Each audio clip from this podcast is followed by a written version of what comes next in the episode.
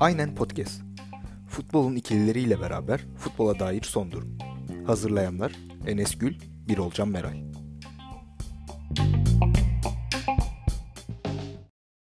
Herkese selamlar. Futbolun ikililerinin yeni bölümüne hoş geldiniz. Ben Enes, Birolcan'la birlikte pandemi döneminde futbol üzerinden konuşmaya devam ediyoruz. Abi hoş geldin. Hoş bulduk Enes'ciğim. Ee, kollarımıza geçmeden önce tabii ki herkesin Ramazan bayramını kutlayalım buradan. Ee, internet yoğunluğundan dolayı da bu Ramazan'da herkes birbirini arıyor tabii.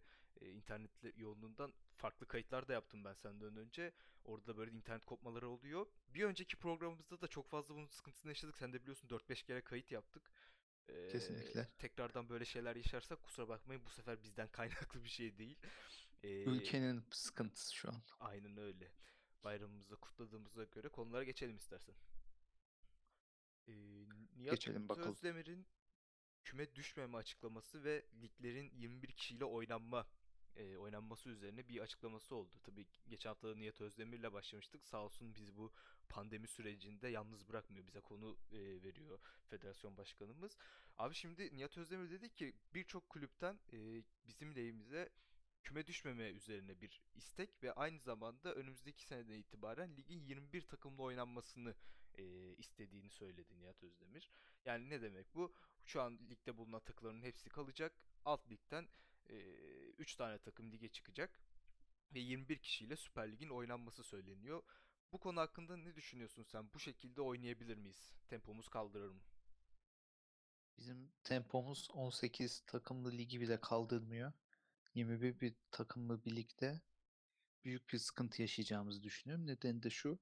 e, zaten ligin maç aralığı çok garip. Yani her hafta bir maç olması ekstradan güzel ama araya Türkiye Kupası girdiği zaman büyük sıkıntılar yaşıyor kulüpler. Ekstradan 6 maç eklenmesi e, kulüplere zaten yoğun fikstürde Avrupa'ya giden takımları da yok eder. Yani çok büyük bir yani bu güzel fikir gibi duruyor ama önümüzdeki sene mesela ekstradan 6 maç oynandığı zaman takımların başındaki hocalar, yönetim buna pek kabul edeceğini düşünmüyorum. Yani çok ses çıkar, Ya çatlak Nihat ses. Özdemir'in dediğine göre baya bir talep var bunun üzerine. Kulüplerden gelen bir talep var. Yani bu arada şunu da belirtelim. Tabii onu da söylememiz lazım ilk öncesinde. Bu toplantıda bir karar çıktı. Geçtiğimiz hafta e, Futbol Federasyonu bir toplantı yaptı Kulüpler Birliği ile beraber. O toplantıda çıkan bir karar da e, karardı bu. Aynı zamanda Süper Lig'in 12 Haziran'da kesin oynayacağını söyledi. oynanacağını söyledi Nihat Özdemir. Yani 12 Haziran'da lig kesinlikle başlıyor. E, bunun üzerinde de bu toplantı içerisinde böyle bir e, onlara talep olduğu söylendi. Bunun üzerinden konuşacağı söylendi. E, şimdi tabii 21 kişi 21 takımla oynanması bizim için avantaj. Çünkü daha fazla maç izleyeceğiz e, demek bu. İşte gördüğümüz gibi İngiltere'de olduğu gibi. Ama şu var, senin de bahsettiğin üzere Türkiye Kupası olduğu haftalarda ve onun e, takibindeki hafta sonunda bu sadece Türkiye Kupası, Kupası için değil, üç büyüklerimiz veya işte Avrupa'ya giden takımlarımız hafta içerisinde Avrupa Ligi oynadığında devamında ligde çok sıkıntılar yaşadığını görüyoruz. Gördük daha öncesinde. Ve böyle hafta içi olan fikstürlerde yani Türkiye Kupası'nın özellikle eklendiği haftalarda çoğu takımımız hafta sonundaki maçı düşündüğü için Türkiye Kupası'nda çok e, altyapıdan kadrolar, daha genç oyuncular. Yani Türkiye Kupası'na çok önem vermiyorlardı. Şimdi böyle bir e, lig e, ligin üzerinde 21 kişiyle beraber çok 21 kişi olursa çok yüksek ihtimal hafta içi maçları da oynanacak. E, bunun üzerinde hafta içi oynamak senin de dediğin gibi bizim için çok iyi olmayacağını düşünüyorum Süper Lig takımları açısından. Bu kondisyona ne kadar hızlı tepki verebiliriz, ne kadar e, iyi geri dönüşler alabiliriz ondan da emin değilim. Ama şöyle de bir iyi yönü var. E, hep şikayet ettiğimiz Avrupa ile olan aramızdaki makas. Avrupa'da çok fazla takımın biz bize göre iyi kondisyon olması, maçlarla onlarla oynadığımız maçlarda kondisyon olarak çok zayıf kalmamız. Bunun için bir avantaj olabilir ama bu sadece işte önümüzdeki sezon 21 kişiyle oynayacağız hemen iyi tepkiler alacağız anlamına gelmeyecektir. E, böyle düşünüyorum en azından. Yani 21 kişiyle bir anda 21 kişiye dönmek Süper Lig üzerinden e, çok zor olacak gibi gözüküyor bizim için. İnşallah olmaz diyorum şu anlık. Ama ilerleyen zamanlarda e, olabilir olabilitesi yüksek gözüküyor. e, küme düşmeme açıklaması da garip. Yani şimdi bu sezon içerisinden baktığında küme düşmemek yani küme düşmeyen takım için çok iyi olacaktır tabii ki ama e, alttan çıkan takımlar olarak nasıl değerlendirirsin 21 kişi oynamak? Yani e, bu süreçte zaten pandemi sürecini yaşadık. Bütün takımlar e, nasıl döneceğini bilmiyoruz şu aşamada. Bu önümüzdeki seneler için ne düşünürsün? Ya alttan gelen takımlar için haksızlık olmaması güzel. Hı hı. Yani konuda bir sıkıntı yok ama yani küme düşmemenin ol- olup yani küme düşmenin yasaklandığı bir dönemde şampiyonluğun yani boşu boşuna bir lig oynanıyor gibi düşünüyorum. Ha, aynen öyle bir düşünceye girerler mi? Yani şey diyebilir abi biz bütün sene oynadık alt ligler için Aynen. söylüyorum. Alt takımlar için söylüyorum. Yani bütün sene oynadık biz kazandık ama üst tarafta hala e, takımlar kalacak. Yani bunun bir onların tarafından bir açıklaması gelir mi diye sordum zaten. Yani şey olarak olabilir. Şimdi yukarı takım çıktığı zaman artı 3 takımdan e, kulüplere gelen gelir de azalacak bir anda. Mesela 18 takıma Evet bu da eşit çok para bölünüyorsa o da 21'e düşecek. Yani 21'e bölünecek. O bir. İkincisi şimdi ya çok garip bir olay aslında. Yani her şeyin olması gibi devam etmesi lazım. Benim düşüncem. Yani o araya 6 maçı sığdırmak için İngiltere'deki gibi Boxing Day yapmaları lazım. Hı hı. Ama o Boxing Day yapabilmek için de yani müthiş bir planlama gerekiyor. O Boxing Day kesin uygulanması mı lazım yani bir günde bütün maçlar? Yani o 6 yani şöyle düşün. Ekstradan 6 maç ekleniyor her takıma. Hı O maçları şu anki düzende nasıl sokacaksın? Ya hafta içi maçları diyeceğim de ama dediğin gibi ya şöyle bir şey var şimdi İngiltere olarak yani İngiltere üzerinden baktığımızda İngiltere'de 4 artı 2 takım e, Avrupa'ya gidiyor. Toplamda Hı 6 hı. takım Avrupa'ya gidiyor. Bizde yani her sene zaten bir ya da 2 oluyor. Ne kadar 4 Aynen. 4 takım olsa da gidebilme ihtimali. Bir ya da 2 takım oluyor. Şimdi onlar 6 takımı Avrupa'ya yolladıkları için Boxing Day yapmaları biraz mantıklı. Çünkü hani bir fikstür sıkıştırmaları lazım ki 6 takım çünkü belirli haftalarda Avrupa maçları oynuyor. Bizde şimdi bu sayı az olduğu için Boxing Day yaparlar mı yapmazlar mı onda pek emin olamadım açıkçası. Ya o zaman normal sezona 6 hafta daha fazla ekleyeceksin. Haziran'ın başında lig bitiyorsa Temmuz'un ortasında bitecek. Öyle düşün. Eylül'de başlasa bile. Ya uzatırlar. Ben hafta içi olarak düşünüyorum. Yani Avrupa Hmm, Ligi'nin ve Türkiye Kupası fikstürü haricinde o haftalara e, ekleyeceklerini düşünüyorum. Ya elbet bir süre uzaması olur. Bir iki hafta en azından bir tabii. süre uzaması olur. Her hafta her hafta maç oynatmayacaklardır zaten ama e, en azından düşünceleri öyle değildir diye tahmin ediyorum. E, hafta içi oynamak yani düşünsene abi şimdi Beşiktaş, Galatasaray, Fenerbahçe üzerinden düşünelim. Avrupa'ya gitti yani bir tanesinin Avrupa'ya, iki tanesinin Şampiyonlar Ligi'ne gittiğini düşünelim. Hepsi oynuyor Avrupa Ligi'nde. E şimdi Avrupa maçına çıktın. Hafta içi geldin. Lige çıkacaksın. Ondan sonra Türkiye Kupası olabilir arada. Ondan sonra tekrar lig. E ondan sonra Avrupa Ligi tekrardan veya Şampiyonlar Ligi rövanşı falan olabilir üst tura çıkarsan. Yani böyle çok sezon içerisinde herhalde kulüplerin bir ay kadar bir ay demeyeyim de iki üç hafta kadar bir boşlukları olacak milyarlar araları saymazsak. Ee, o yüzden senin dediğin gibi e, şeyi de uzatmaları, fikstürü uzatmaları da mantıklı bir seçenek olarak gözüküyor. Ya öyle bir de şey var. Ee, takımların nasıl bir reaksiyon vereceği de önemli. Şöyle düşün. Ee, geç iki sene önce filan mesela Bayern Münih maçı sonrası Beşiktaş'ta örnek veriyorum. En mantıklısı oydu. Mesela Bayern Münih maçı oluyor. Hı hı. İki tane Fener maçı üst üste geliyor mesela Türkiye Kupası Türkiye dönemi. Kupası lig maçı dönemi vardı. hatırlayamıyorum da. Evet evet. Lig maçının üstüne şey maçı geliyor. Kupa maçı geliyor vesaire. Bundan üst üste olduğu zaman yani çok dikkat çekiyor. Şimdi onu araya koyduğu zaman mesela küme düşme hattındaki bir takım bir anda 3 hafta içinde 3 maç yapacak. Hatta araya maç koyduğunuz düşün 5 maç yapacak ve o maçlardan sonra mesela sonucu belli olacak düşüp düşmeyeceğinin. O sıklıkta yaptığı zaman der ki ben 21 takım şeyi onaylamamıştım. Ben niye bu kadar çok maç yapıyorum bu sırada? Benim takımımın kondisyonu düşüyor. Ya Biz, biz Yani zaten bu bu direkt o fikstür ayarlamalarında ülke olarak çok sıkıntı yaşayan bir e, federasyonumuz ülkemiz var. E, bu düzende fikstürü hadi bir şekilde ayarlayal ayarladık diyelim, ayarladılar diyelim. Yani şeye düşünüyorum. Bu kadar yoğun ya ne olursa olsun nasıl bir fikstür ayarlarsa bile federasyon yoğun bir fikstürümüz olacak. Yoğun bir e, uzun maraton olacak. Bu maratonu bizim ekiplerimiz üç büyükleri artık hadi onlarda da sıkıntılar elbette yaşanacaklardır, yaşanacaktır ama özellikle alt sıralardaki ve orta sıralardaki takımları düşündüğümüzde ki Süper Lig'de sen de biliyorsun ki herkes biliyor. Daha fazla e, yaş ortalaması daha yüksek takımlar bulunuyor maalesef. E, bu bir yandan artı olabilir mi olarak düşünüyorum şu an. Hani bu kondisyonu kaldırabilmek için e, doğal olarak daha ağır bir kondisyon e, antrenmanları yapmaya başlayacağız. Daha genç oyunculara yönelebiliriz. Yani genç oyuncuyu yönelme artık ülke olarak söylüyorum bunu. Genç oyunculara yönelme, altyapılara yönelme olarak bir artı katabilir mi sence bu bu fikstür açıklamaları, bu fikstür olursa? Yani aslında yaratabilir çünkü lige daha çok önem vereceği için e, kulüpler Hı hı. Türkiye Kupası maçlarında yedek ağırlıktan daha çok genç hatta tam yani ilk 11'i genç bir şekilde yaratabilirler. Bu zaman yani 21 takımın araya maç koyduğunu hesaba katarsan hafta içi Türkiye Kupası maçı geldiğinde genç oyuncuların normalden daha da fazla e, maç oynayabileceğini düşünüyordum. Ya daha fazla Yani şanslı olurlar gibi geliyor bana. aynen. Aynen ama o zaman da işte gençlere pek şans veren bir ülke olmadığımız için Evet. tek Türk İşte olduğu onu onun dışında. bir onun bir nasıl diyeyim fişeklemesi olur mu diye bir şu an şu aşamada Umarım öyle olur. Ya tabii bakalım bu açıklama sadece Nihat Özdemir'in bir e, söylentisi yani bir, böyle bir talep olduğunu söylüyor. Bunun olup olmayacağını göreceğiz. Benim şu anki düşüncem olmaması yönünde yani şu an kaldıramayız bu.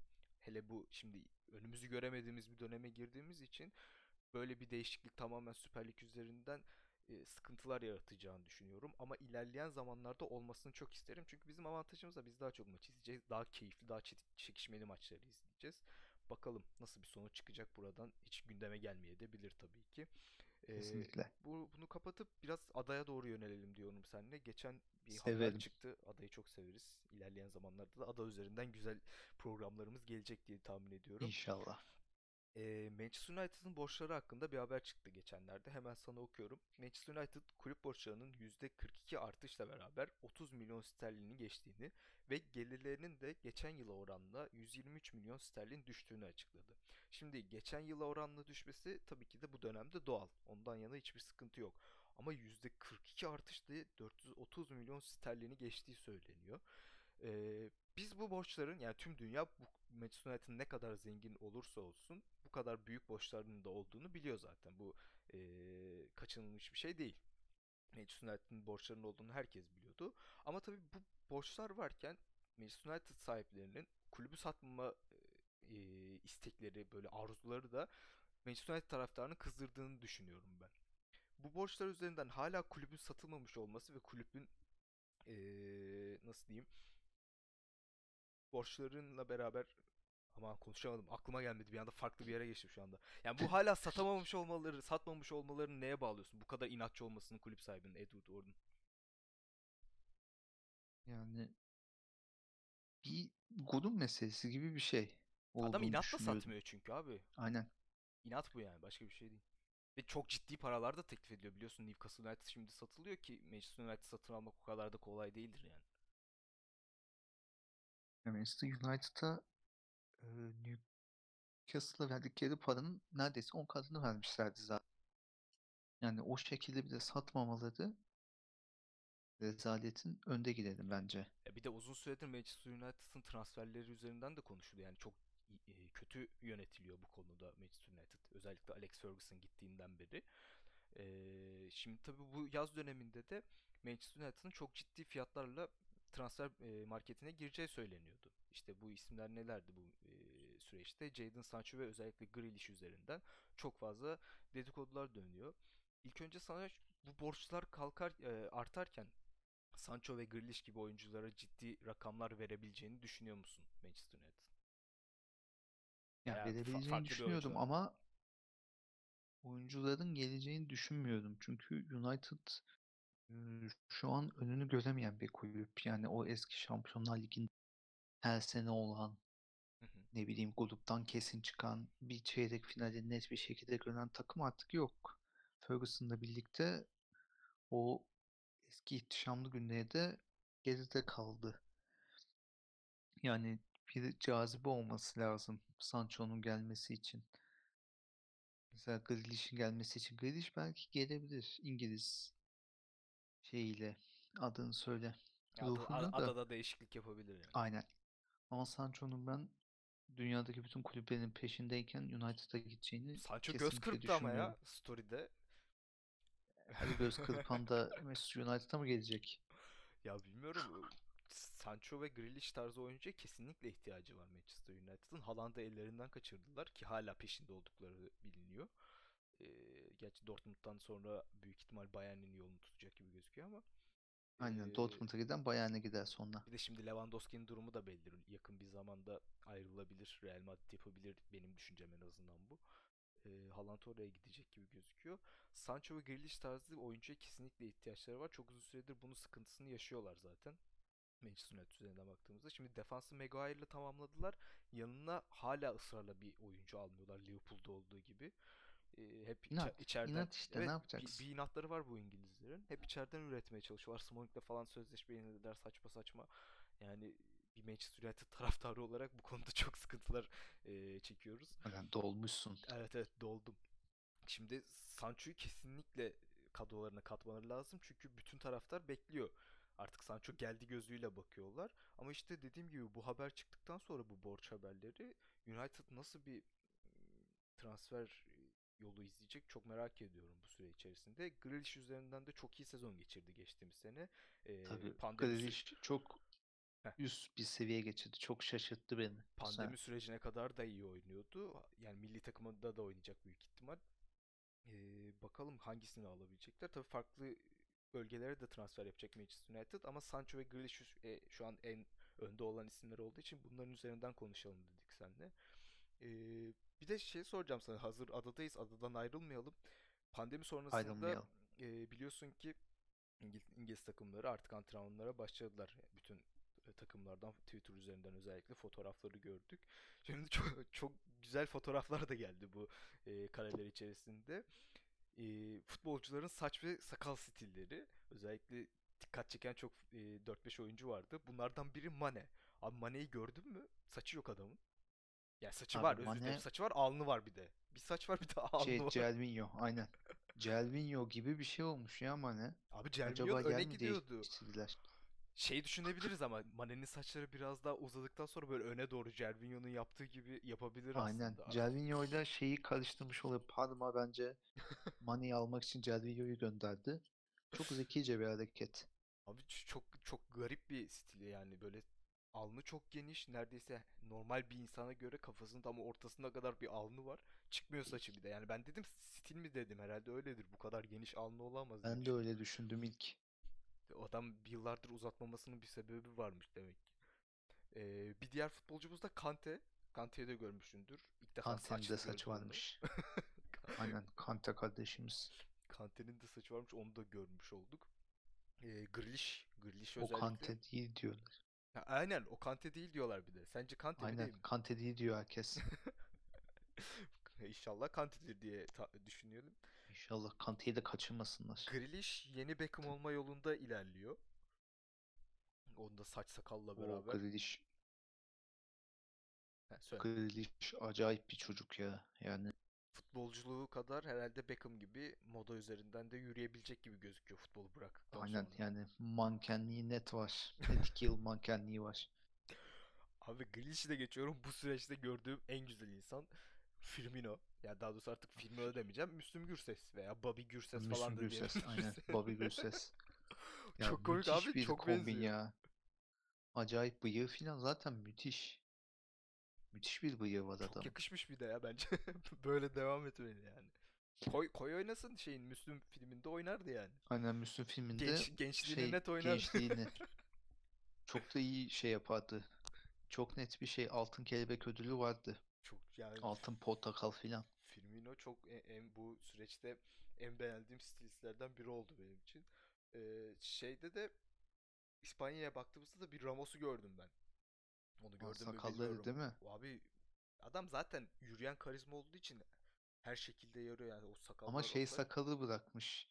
e, Gençler Birliği'nde bir tane stoper vardı. Aykut Demir galiba. evet evet. O da böyle bir ara çok uzun bir sakal bırakmıştı Hala öyle diyebiliyorum ben ya. Oynuyor Hala diye öyle mi? O, o kesmiyor abi. O sakal onun için bir e, yaşam biçimi herhalde. Anladığım kadarıyla öyle. Abi güz sakalı güzel olan uzatsın. Benim de güzel olsa ben de uzatırım. Güzel değil benim sakalım. Benim de uzamıyor. Çok kötü. Çok değişik çok kötü yani. yani. Ee, bizim tabii şimdi pandemi sürecinde konularımız bu şekilde. Bundesliga devam ediyor ama Bundesliga üzerinden de ayrı bir e, program yapmayı düşünüyoruz. Şimdi Salı günü Bayern Münih ile Dortmund maçı var sen de biliyorsun. Onun üzerinden de Çok konuşuruz. heyecanlıyız. Ondan sonra bir program var aklımızda da. Bir öngörüş yapalım burada öyle kapatalım. Sonrasında da e, bir sonraki programda ona devam ederiz. Ne dersin bu şampiyonluk yarışı üzerinde Salı günkü maçı hakkında? Yani Dortmund feci geliyor ama Bayern Münih daha feci geldiğini düşünüyorum. Ya gollü geçecek. Yani çok net gollü geçeceğini Biraz düşünüyorum maçın ama burada? aynen gollü En, geçer ama şey aynen.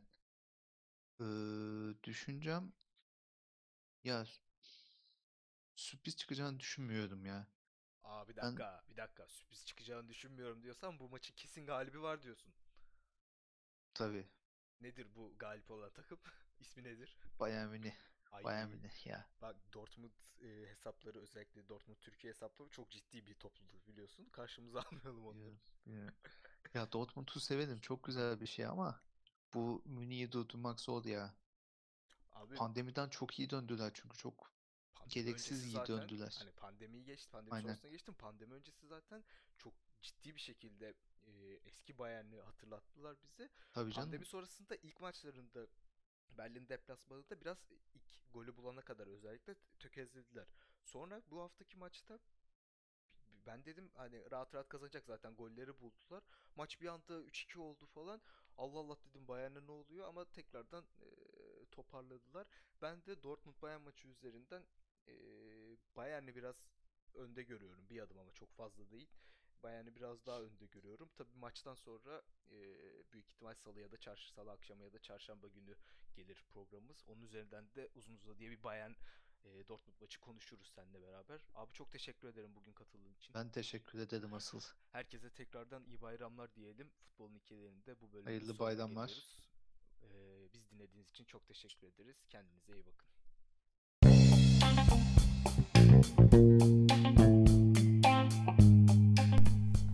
Aynen Podcast. Futbolun ikilileriyle beraber futbola dair son durum. Hazırlayanlar Enes Gül, Birolcan Meral.